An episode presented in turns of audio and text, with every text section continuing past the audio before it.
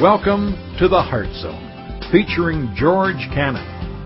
This broadcast is a time of teaching and encouragement from Curwensville Christian Church.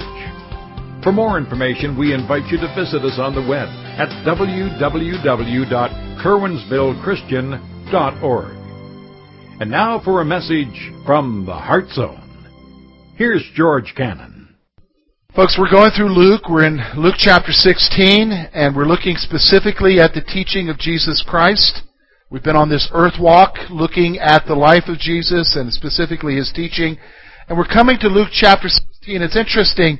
I, I just want to, I just want to point this out to you because when you read through the Gospels, sometimes you wonder, what, what's, what's the writer's doing here? Because he just shared with us about the prodigal son and about the great picture of who God is and His acceptance and His love for us and His pursuit of us and the pursuit of salvation. But now we're going to get ready to go into 16 and it's almost like He's going to a whole different subject, a whole different, a whole different perspective here. It's like, okay, I don't understand what's going on here. How does this fit with what we just talked about? Well, what I want you to see is this, and this is where a lot of people are at today, especially in the church. All of us want the love and acceptance of God in spite of what we've done. Do you understand what I'm saying? We want the forgiveness. We want to be, we want the welcome that the prodigal got when he got home. Give me the best robe. Put the best robe on him. Put a gold ring on him. Put some sandals on him. Let's have a party. We want that excitement from Jesus. We want Jesus to love us and accept us and to bring forgiveness into our lives. But that's where a lot of people stop. A lot of people don't go beyond that. But what Jesus is doing, and we're going to look at it here in Luke 16, he wants to take it one step further beyond the issue of the love, acceptance, and forgiveness of Jesus, and to show us that we've got a responsibility. Actually, he's going to show us we've got a choice to make. And the choice to make is how you live your life. What you do with your life. What you do with yourself. And he's going to do it through an issue that a lot of us can relate to because he's going to talk about the issue of money. And there are some of you are thinking, oh no, here we go, we got a message on money. Well, let me explain to you, we, we don't really talk about money much in here unless the passage brings it out. But he's using it as an illustration to get to a greater point. And the greater point here isn't how you use your money. That's a secondary point. The greater point here we're going to see in the scripture is how you live your life. So let's look at this. We're going to look at the parable of the unjust steward and try and glean from it the things that God wants us to see. Here we go. Look, look with me, verse 1. He also said to his disciples, There was a certain rich man who had a steward, and an accusation was brought to him that this man was wasting his goods.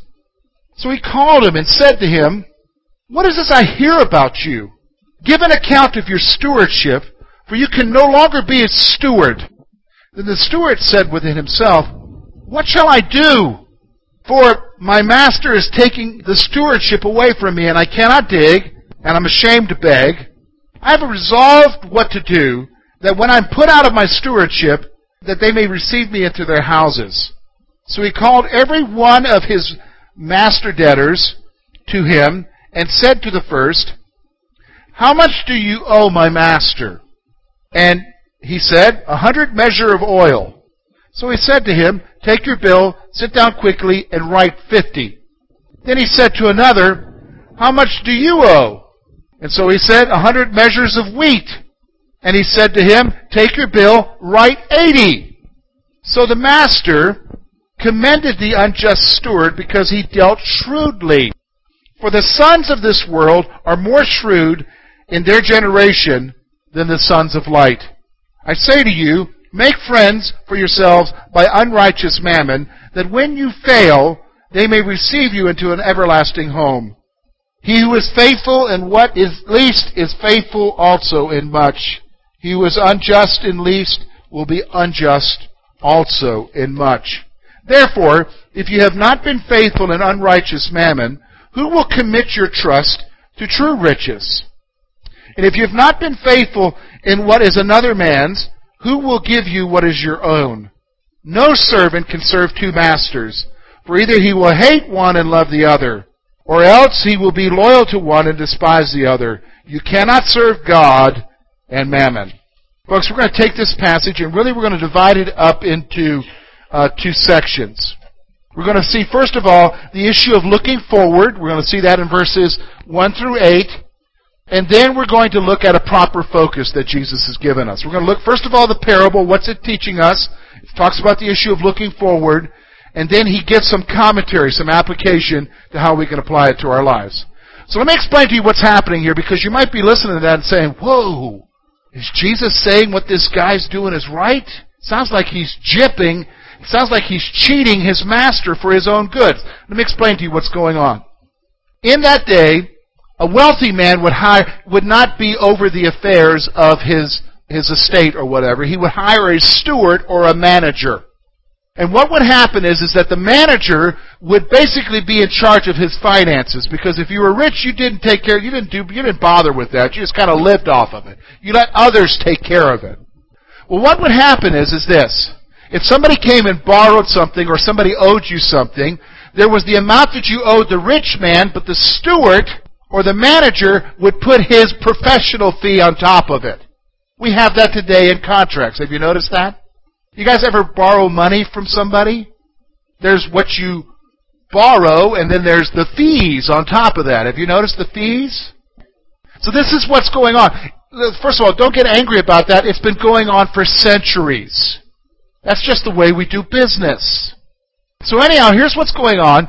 This manager, the rich guy, hears this report. There's an accusation saying, ah, you better check out what that manager's doing. He's not doing you right. He's not, he's kind of wasting, he's not doing a good job. He's wasting what you have. In fact, I'm, i think it's interesting. When you look at that word wasted there, it's the same word that reflected back to the prodigal son who what? Wasted his goods with prodigal living. So it's connected to that story. So here's what happens. The guy says, he's called before, this is my first point here, he has to give an account. He's got to give an account to the rich guy about what he's been doing with the rich guy's money.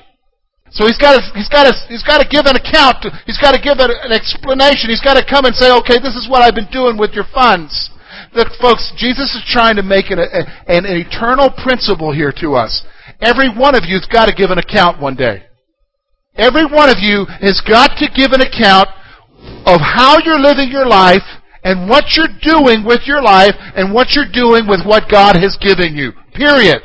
That's true. Every one of us. In fact, the ultimate accounting is reflected in what? In Revelation chapter 20, when he says that all will appear and all the books will be opened.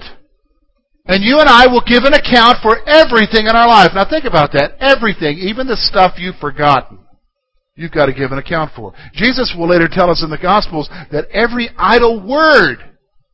Now what do you say? What's an idle word? Have you ever said something dumb that you wish you hadn't said? Have you ever said something silly that was meaningless? Every idle word. I mean, some of us can't even remember what we said last week that was dumb. Our spouses can, but we can't. Remember? Here's, here's the reality. All of that will be brought into account. So here's what's going. So he's brought into account here. Now here's what's going on. So he's, he's got to give an account, but here's what he's doing. He, he realizes that things aren't going well. He's going to lose his job. So here's what he does. Here's my second point. He properly assesses himself. He takes a step back he realizes things aren't going well. He's got to give an account. So he takes an assessment of himself. He does a personal inventory of who he is. And here's what he finds out. He says, I'm going to lose my stewardship. I've got to do something because, you know what? I can't dig ditches. And I'm too proud to beg for money. So I'm going to have to do something about this. And listen, folks, this is where we're, all of us are at. When you realize that one day you've got to give an account for your life, you've got to take the moment and you've got to do a proper assessment of yourself. Where am I at in my relationship with God? He's going to hold me accountable. He's going to call into account stuff that I've even forgotten about. Where am I at? Where am I at? What do I have to do here? So he properly assesses himself. Now here's what he does. This is where he's shrewd. And this is where people have a problem with this passage. So I'll explain it to you. Here's what he does. So he ensures his future well-being. That's the next point there. He ensures his future well-being. How does he do that? Well, he decides to call everybody, because he's the manager, he knows who they are. He calls everybody that owes his master some money. And he tells them to bring the bills with you of what you owe. Bring the agreements that are with you. Bring them here to me. And so they come and he'll say, he says to the first guy, how much do you owe? And, the first guy says, I owe a hundred measures of oil. Let me explain to you what that is. In today's terms, that's three and a half years of a working man's salary. That's a lot of money, isn't it? And so here's what he says. Okay, here's what I want you to do. I want you to take your bill and mark down 50. Now you're like, how do you do that? We got an agreement here. How do you take a bill and knock down 50? Here's what he's doing. He's knocking off his commission. You're saying he was charging 50% on top? Yeah. Yep, that's what they did.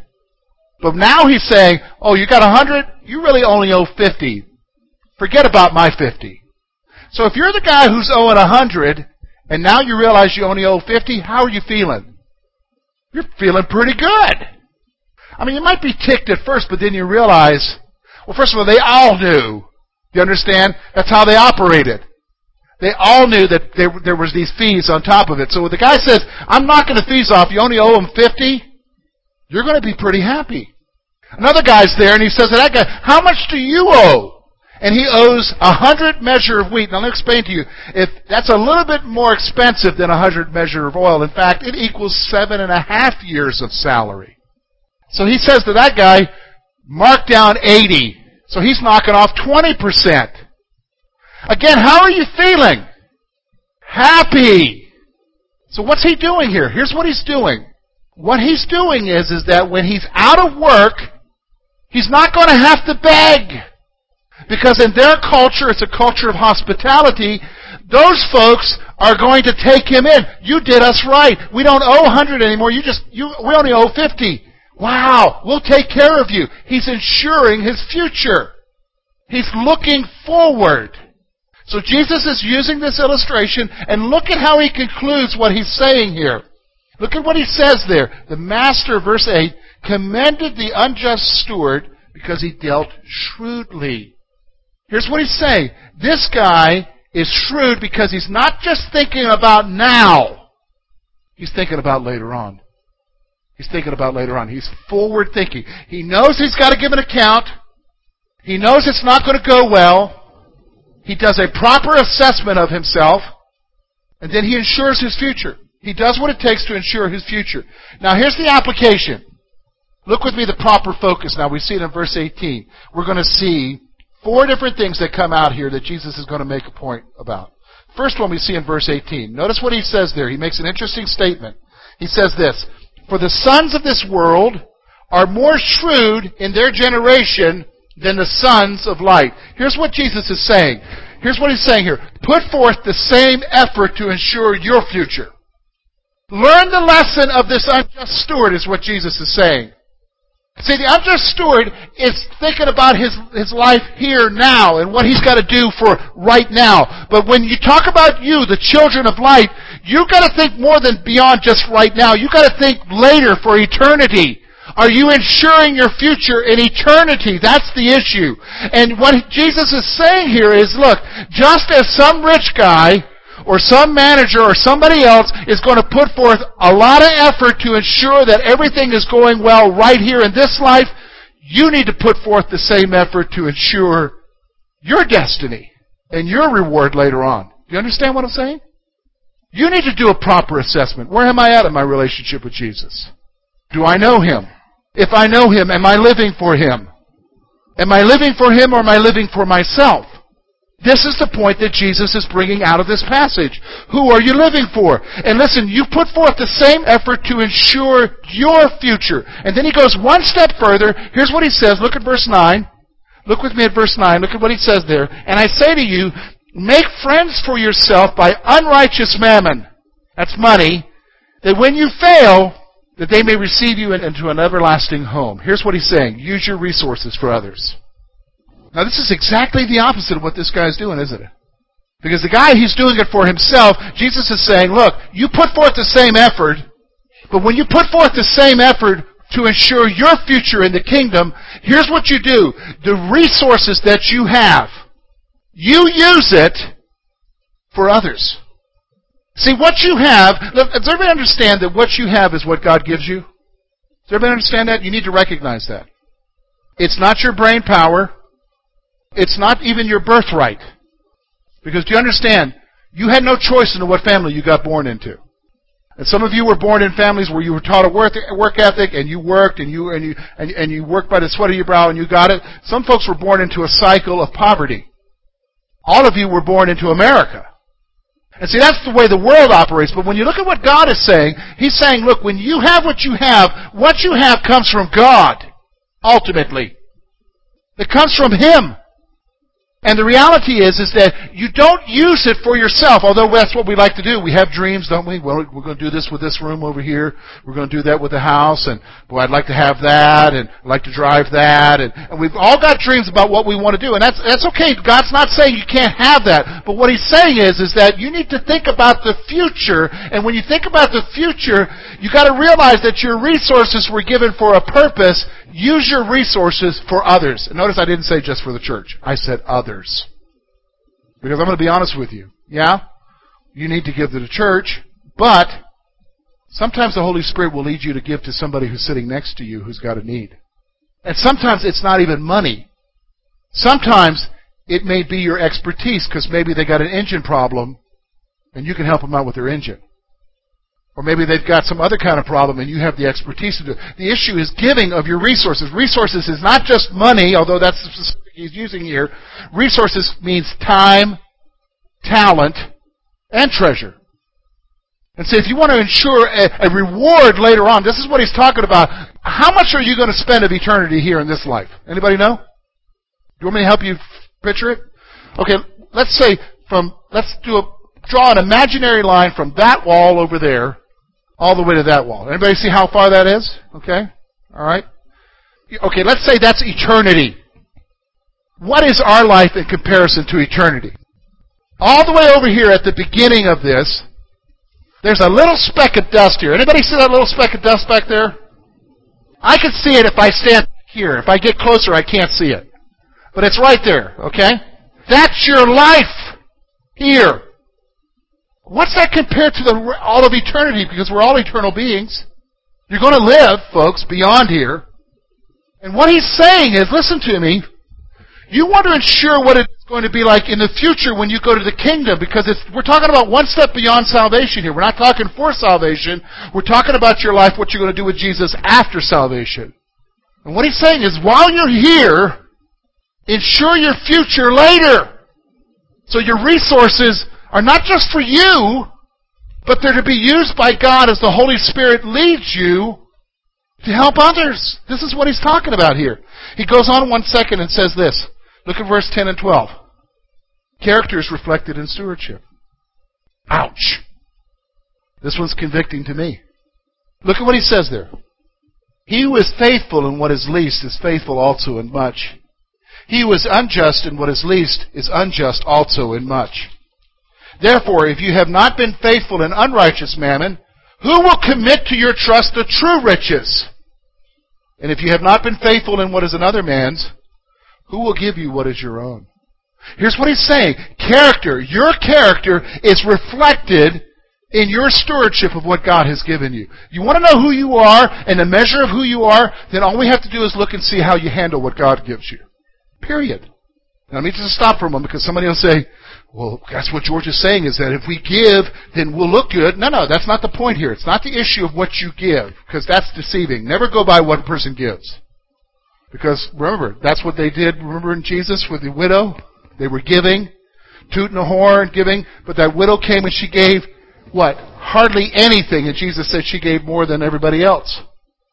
But your character is reflected in your stewardship. And specifically look there at verse 11 because I think that's very interesting. He says, if you haven't been faithful in unrighteous mammon, what does that mean? If you haven't been faithful to God right now in how you handle what God has given you right now, if you haven't been faithful, who's going to commit to your trust riches later on when you go to be with Him? Do you understand what I'm saying? Who's going to give you later on for eternity greater reward. See, that's the point. Here, let me explain something to you, because some of you are saying, I- am still not grasping it. What is this giving thing? What do you mean by this giving thing? Here's what I want you to see. Listen to me. when we talk about you responding to the Holy Spirit, I want to make sure you understand exactly what I'm talking about. Because here's the thing. I am not just talking about you giving when you come and interact with this group of people. Okay? Because every one of you will interact with people on a day to day basis that I will never meet, that this church will never see. And across your path, God will raise up people and the Holy Spirit will speak to you and say, you know, if they're sharing with you their problem, the Holy Spirit will speak to you and say, you know, you can do something about their problem. But here's what we do. I know because I do it. Number one, I ain't got time for that, Jesus. Don't want to be dumped on right now. I mean, you know what I'm talking about. Here's the other one. My bank account isn't big enough, Jesus. I'd like to help them. First of all, remember who's given it to you. And you know what Paul tells us in Corinthians? You can't outgive God. You can't. But when the Holy Spirit leads you to do something for somebody around you in your life, and if you do it, this is what Jesus is saying. You are being faithful in what He's given you, and you are ensuring a better future later on. Period. But see, if you're totally self focused, it's all about you, all about you, all about you, you're totally missing the point of why God gave you what He gave you. In fact, I've heard this. I've heard heard this said. Chuck Swindoll says this. He said, "You ever wonder why there aren't too many Christian rich people? Well, there's a few, but why most people in, in churches aren't rich? Have you noticed that? You want to know why? Here's what Chuck Swindoll says: because we can't handle it. Why would he entrust something that we can't handle? Because if we had it, who would we spend it on? Ourselves. This is the point that he's making here. Use your resources for other. Character is reflected in stewardship. But then he adds one final point here, because this is where we're at. This is where we go beyond the money issue to our whole life issue and looking forward to the future. Look at what he says there. No servant can serve two masters, for either he will hate the one and love the other, or else he will be loyal to one and despise the other. You cannot serve God and mammon. Here's what he's saying. Choose your proper life focus. This is the issue. Yes, you're saved. Yes, you've committed your life to Jesus. But have you really committed your life? I mean, you committed him, you're committed to Him as far as forgiveness and eternal life, but is your life for Him? Are you living your life for Him? See, you can't serve two masters. Most of us, we want to have Jesus, but we also want to have our dreams fulfilled. You know, as I'm, I'm in my 40s, Gloria, I'll tell you, a few years ago I went through midlife crisis. That was a rough year. But I'm realizing I'm 46 now. I'm still going through it. Maybe not as extreme as it was when I was 40. But here's what I'm realizing.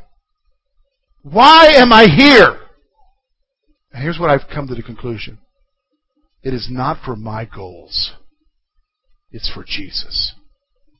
Do you understand what I'm saying? Because sometimes my goals may be contrary to what God wants. So you can't serve both, is what Jesus is saying. You can't have Jesus and then plus everything else that you want in life. You've got to make a choice. You've got to make a choice. You can't serve both. You can't have two masters. Because one will despise the other. And what do I mean by that? Because sometimes your personal goals will bring you in direct conflict with what God wants for your life and what God wants you to do with your life and what God wants you to do with what He's given you. So choose your proper focus. That's the choice we have to make. That's the choice we have to make. That's what He's saying here. You say, okay, George, how do, how do we apply this to our lives? What do we do with this? Well, in our, in our closing minutes here, let me just give you some thoughts here. Number one, what are you living for? I mean, when we come to church, the proper thing, the acceptable thing to say is, is I'm living for Jesus. That's what we say out loud. But let's let's be honest. Let's let's talk about who you are on the inside. What are you really living for? Is it your dreams? Is it a certain salary level? That's a that's a futile pursuit, folks. Because as soon as you get it, you never know what might happen. Sometimes it's a pink slip. And then you're back to pursuing it again. It's a it's an endless pursuit. Is it a perfect family? You just need to hang around with folks who've had families for a while. There is no perfect families, are there? Is it is it retirement? Talk to our retirees. It doesn't get better when you retire. Did you know what I'm saying? What are you living for? Is it yourself? What's it all about?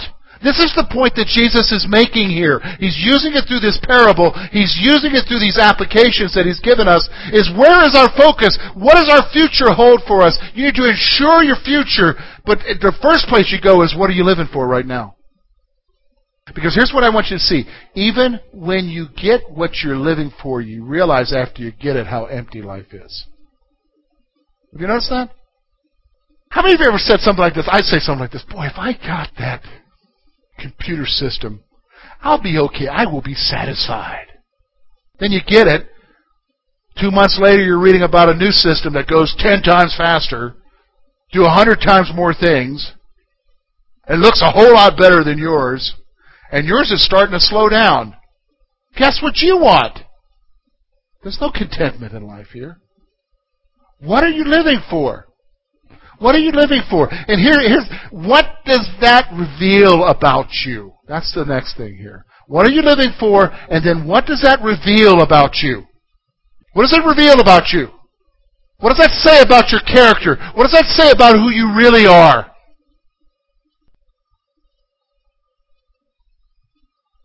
We got to put this down. You write this word right down beside that. It reveals that we're selfish. It reveals that we're selfish, we're self focused. But that's where we need to be. We need to be somewhere else. We need to be God focused. So you say, okay, George, what do we do with this? Here's your action point for the week. Here's what you got to do with this, folks. Because you, this is rubber meets the road. Choose to live for Christ and act on it. Choose to live for Christ and act on it. Because here's the thing. A lot of us choose to live for Christ, but it's a question of whether or not we act on it. Do you understand what I'm saying?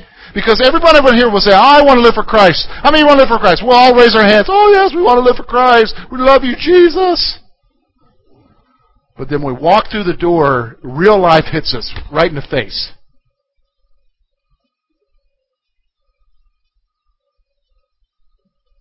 And it's got to go beyond a choice. It's got to go into action.